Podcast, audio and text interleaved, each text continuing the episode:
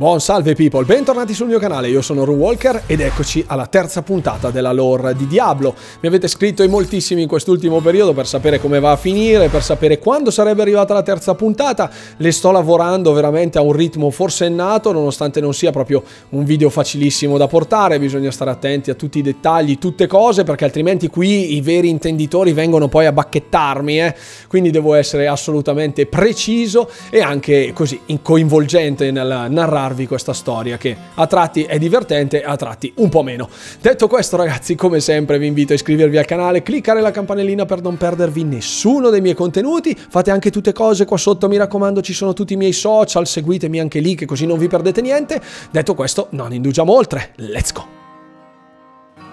Dicevamo, Inarius, ora unico non Nefilim rimasto a epurazioni e stermini, vuole fare in modo di porre fine al Super Saiyan Uldissian, che pur avendo un potere apparentemente ben oltre quello di qualsiasi altra entità dell'universo, ha anche due dita di cervello, cosa che non si può dire per gli attori facenti parte della trama finora. E come fare per deporre Uldissian? Uccidiamolo. Genio, genio totale proprio. Vabbè, ovviamente gli unici che gli danno ascolto sono i suoi sgherri della Cattedrale della Luce, la fazione che lo adora tipo divinità scesa in terra, e quindi ne sceglie uno, di nome Gamuel, che prima di diventare un esponente di spicco del culto era un guerriero. Incredibilmente Gamuel, forse per via della sua normalità, cioè il non essere un angelo o un demone, riesce a tendere un'imboscata a Uldissian, che non lo percepisce come una minaccia, e gli infierisce una ferita mortale. Il nostro buon Inarius era lì già pronto a scrivere GG in chat per la missione compiuta e pronto a prendere il loot, quando Uldissian compie qualcosa di allucinante, come se già il negare l'esistenza a Lucian smaterializzandolo per sempre non fosse sufficientemente figo. Mentre sul punto di schiattare malissimo, egli prende la sua stessa sensazione di morte e la incanala verso Gamuel. Cioè, prende la sua morte come se fosse una cosa tangibile e concreta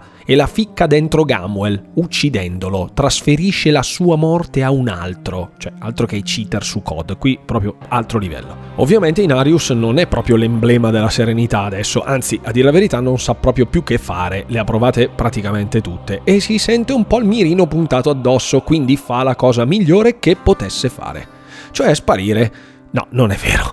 È talmente cotechino, davvero roba da tatuarselo, da andare da Diablo, ovvero dalla famiglia della sua amata Lilith, che lui stesso ha bandito due volte nel vuoto, con cui ha fatto delle persone super potenti al fine di massacrare angeli e demoni, e va a chiedergli aiuto. Nobel subito. Diablo capisce che Inarius è proprio alla canna del gas e decide di sfruttare la situazione a suo vantaggio. Stringono un'alleanza per distruggere Uldissian e a garanzia di questa alleanza... Ah, garanzia. Diablo lascia uno dei suoi sgherri, di nome Malik, al servizio di Inarius. Malik non è nuovo in questa storia, infatti era uno dei più forti servitori di Lucian. Egli stesso andò ad attentare alla vita di Uldissian quando quest'ultimo stava ancora con Lilith e stava appena scoprendo i suoi poteri. E proprio durante il secondo di questi attentati eh, venne ucciso. Bene, Malik è ancora a spasso grazie a Mendeln, il fratello di Ratma, che evocò il suo spirito grazie ai suoi poteri di negromante, per usarlo come una specie di guida per riuscire ad infiltrarsi nel Tempio dei Triune durante l'ultimo attacco di Uldissian. E questo tempio ovviamente Malik lo conosceva molto bene. Poi anche qua perché Uldissian coi suoi poteri turbo giga non ha raso al suolo tutto il tempio con tutti gli inquilini dentro e buonanotte. No, voleva farla stealth. Boh, magari c'era un achievement, chi lo sa. Lo spirito di Malik, durante l'attacco al culto dei Triune, riesce a possedere un membro proprio dei Triune e a darsela a gambe prima che tutti venissero massacrati da Uldissian. E anche qua non si sa come ha fatto a scappargli. Bah.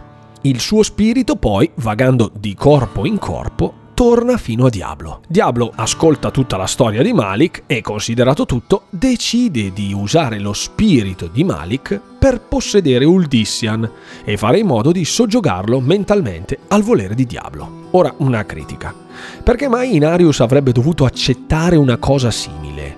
Cioè sbarazzarsi di Uldissian dandolo a Diablo? Cioè, non ha pensato che poi magari avrebbe potuto usarlo contro di lui? Vabbè, andiamo avanti. Fortunatamente tutto il piano non funziona assolutamente, perché oltre a Inarius, anche Malik non è proprio un falco, e anziché possedere Uldissian, che era il piano originale, va a possedere Mendeln, cioè il negromante che lo evocò dal regno dell'oltretomba. Mendeln ovviamente non l'ha prese proprio benissimo che uno spirito da lui evocato gli si ritorcesse contro, e quindi lo rispedì nell'aldilà. Ah, bravissimo Malik, complimenti! Con Malik fuori dai giochi, Diablo decide di scendere in campo in prima persona, e vabbè, non è una persona, però vabbè, quello che è. Va a fare quindi una visitina a Uldissian, spiegandogli tutto il piano dei Nefilim e dell'annientamento che Inarius aveva in mente al fine di rabbonirselo e stringere un'alleanza con lui per combattere contro gli angeli. Uldissian ovviamente dice: Ah, molto interessante. No, Diablo non vive questo rifiuto proprio in serenità e cerca di terrorizzare Uldissian con i suoi poteri, visto che lui è il re del terrore. Ma ovviamente non era stato attento alla parte che ho raccontato prima quando ha rimbalzato la morte stessa a Gamwell e quindi il Nephilim gli rimbalza contro il suo stesso terrore. E Diablo fugge terrorizzato. Cioè, il signore del terrore è stato terrorizzato dalla sua stessa magia, riflessa da Uldissian. Ok, super cheater, qualcosa non va. Il nostro amico Saiyan, al grido di è ora di finiamola, si dirige quindi alla cattedrale della luce per fare il mazzo anche a Inarius e chiudere tutta la faccenda. Mentre i due si affrontano, faccia a faccia, Tirael, un altro angelo del concilio di Angiris, percepisce il forte desiderio di giustizia di Inarius, che trovava appunto ingiusto che i suoi stessi figli gli si ritorcessero contro, ed è in questo momento che il paradiso celeste scopre Sanctuarium. È alla buon'ora, appena le schiere celesti scoprono Sanctuarium, mandano mille milioni di mila angeli in aiuto a Inarius. I demoni che già erano lì a Sanctuarium, ma sotto mentite spoglie, si palesano e chiamano pure loro i rinforzi.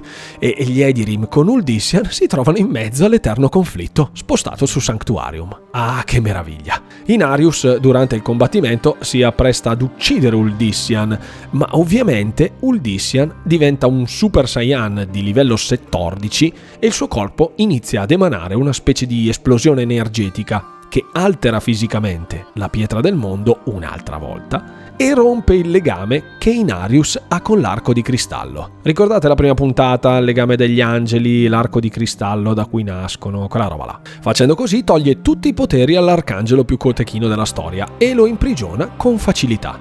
Stanco di tutto il casino che era appena arrivato su Sanctuarium grazie ad angeli e demoni che si battagliavano pure lì, Uldissian si carica di tutti i suoi poteri e li respinge tutti indietro ai rispettivi regni. E anche qua, boh, non ho capito perché non li ha uccisi tutti, ponendo fine al conflitto, però vabbè. In questa super esplosione, però, sente di iniziare a perdere la sua natura umana. Percepisce che sta distruggendo anche Sanctuarium e tutti i suoi fratelli Edirim. Quindi si rende conto di essere egli stesso una minaccia per Sanctuarium stessa. E che fa? Decide di annullare la sua stessa esistenza, resettando la pietra del mondo, togliendo tutti i poteri agli Edirim e sparendo per sempre. Cioè, ma va così, ma se ne va così. Cioè, il numero uno in assoluto che si annulla da solo. Ma perché? Vabbè. Gli ex Edirim, ormai umani senza poteri, con Inarius fra le mani, che anche egli era senza poteri ma è comunque un angelo, si preoccupano un tantinello. Quindi cosa fanno? Lo consegnano spontaneamente nelle mani del concilio di Angiris, che sicuramente sapranno loro, no? Come sbrigarsela. Benissimo. Adesso restano solo i due grossi giocatori, il concilio di Angiris e i tre maligni. Mefisto chiede una tregua agli angeli per sapere che intenzioni avessero con gli umani, visto il casino che era successo fino a dieci minuti prima, e il concilio di Angiris si deve decidere, in virtù di questa tregua richiesta dal Signore dell'Odio. Viene quindi fatta una votazione dove ognuno dei cinque del concilio dice la sua, e in caso di parità si passa al piano B, ovvero genocidio degli umani. Molto bene. Ora vi faccio una carrellata del background di ciascuno perché è di vitale importanza per la storia. Il primo a votare in ordine di grado è Maltael, arcangelo della saggezza e leader del concilio, che dopo il furto della pietra del mondo da parte di Lilith e Inarius si era lanciato in una ossessiva ricerca per riportarla alla fortezza del pandemonio,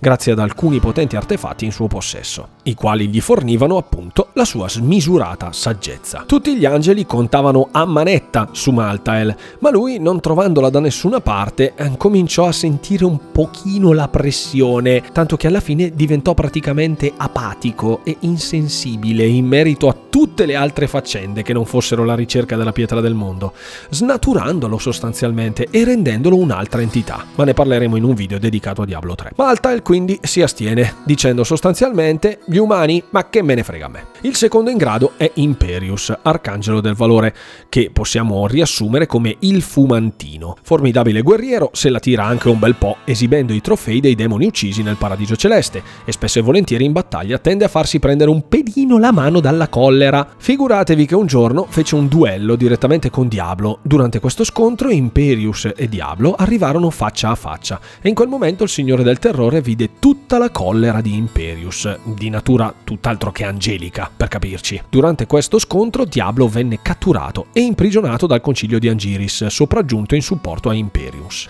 Ma proprio quest'ultimo, schernito da Diablo per il suo essere debole e cedere alla rabbia più feroce, uccise Diablo in preda all'ira e all'orgoglio. Ma che numero uno! Dimostrando di essere un po' fuori di melone e facendolo respawnare negli inferi, bruciandosi così un prigioniero chiave che avrebbe potuto porre fine all'intero conflitto. Nemmeno vi devo dire che grazie a questa mossa super stupida il concilio non vedeva di buon occhio l'instabilità mentale di Imperius. Il nostro fumantino ovviamente votò per lo sterminio degli umani, ma chi l'avrebbe mai detto? Passa la parola a Iterael, l'arcangelo del destino, che conosce il futuro del grande conflitto grazie a una pergamena in suo possesso. Su questa pergamena, che prevede appunto gli sviluppi dello scontro, scopre suo malgrado che il grande conflitto sarà vinto dalle forze demoniache, seppure egli non condivida questo esito con nessun altro, nemmeno con gli altri del concilio, nessuno.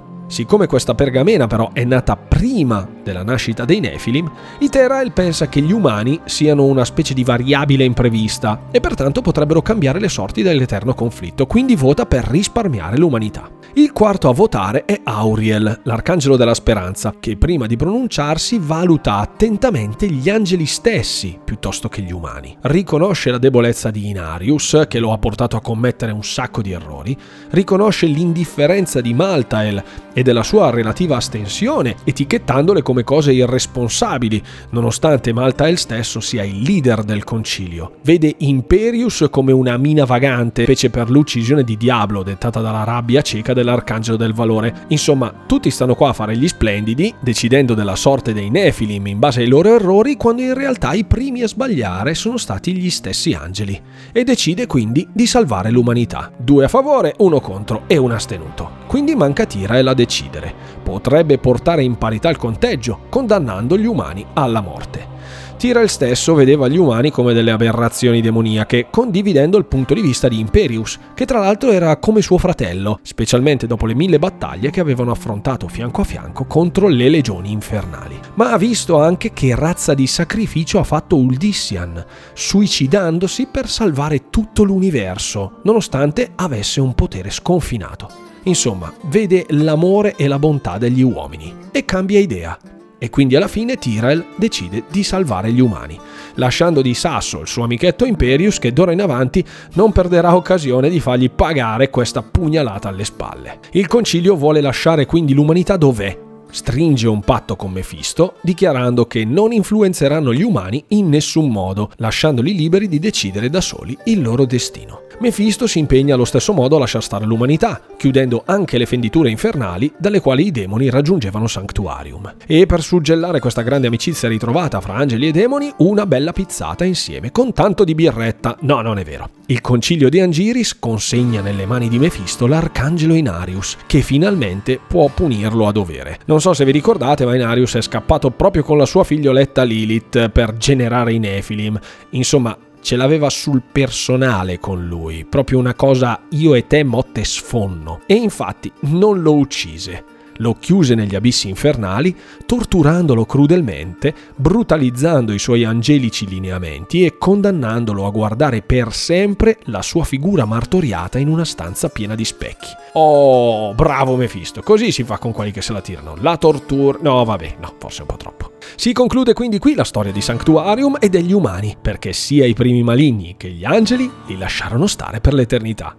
Ah, se Come no? Benissimo people, qui si conclude la terza puntata della Lord di Diablo, ci sono state tantissime cose da dire, ce ne saranno altrettante, sto cercando di fare più in fretta possibile per montare i video e riuscire a portare tutta la Lord di Diablo prima dell'uscita di Diablo 4. Ci stiamo avvicinando ai capitoli canonici della serie, quindi a Diablo 1, stiamo finendo il prequel, cioè tutto quello che non è mai stato detto o detto molto marginalmente all'interno dei giochi, così poi qualsiasi cosa andrà a toccare Diablo 4 a livello della lore saprete già più o meno come destreggiarvi e confido che possiate godere maggiormente così del prossimo nuovo capitolo della storia del nostro cornutazzo preferito. Grazie per essere stati con me fino alla fine del video, iscrivetevi, campanellina, fate tutte cose qua sotto come sempre, lasciatemi un commento se questo video vi è piaciuto, condividete la lore di Diablo con i vostri amici e con tutti coloro che sono appassionati. Mi raccomando ragazzi, l'unica cosa che mi resta da fare è augurarvi Buon divertimento gamers, alla prossima!